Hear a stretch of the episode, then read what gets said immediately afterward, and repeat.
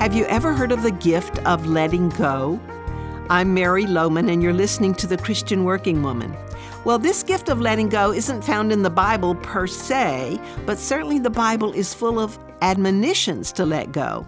Today, I want to talk about letting go of the controls of your life, and this applies to all of us control freaks. Proverbs 3 5 and 6 makes it very clear that we are to turn over the controls to the Lord.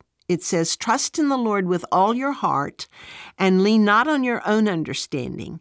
In all your ways, submit to Him, and He will make your paths straight.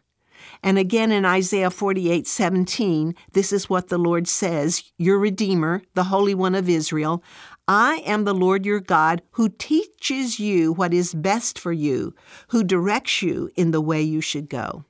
You know, it's easy to quote these verses, but when it comes to giving up my plans and asking God to direct me in the way I should go, well, that's not quite so easy, is it?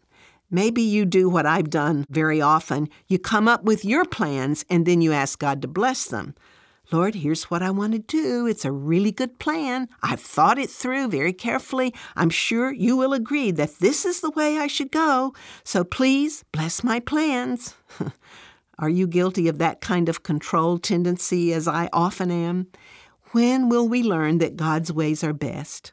As we just read from Isaiah, God teaches us what is best for us. He's not trying to make your way hard. He's not trying to steal your joy. He simply knows what's best for you. He is far better at controlling your life than you are. So please give him the blank piece of paper and ask him to write the plan. And here's the thing this gift of letting go of the controls of your life and giving God permission to run your show is not a once and for all thing. It's pretty much a daily attitude, an ongoing commitment, an intentional decision you will have to make on a regular basis. Your days need to begin with relinquishing the controls of your life to God for that day, admitting your inadequacies to control your own lives, and once again acknowledging that you belong to God and He is in control.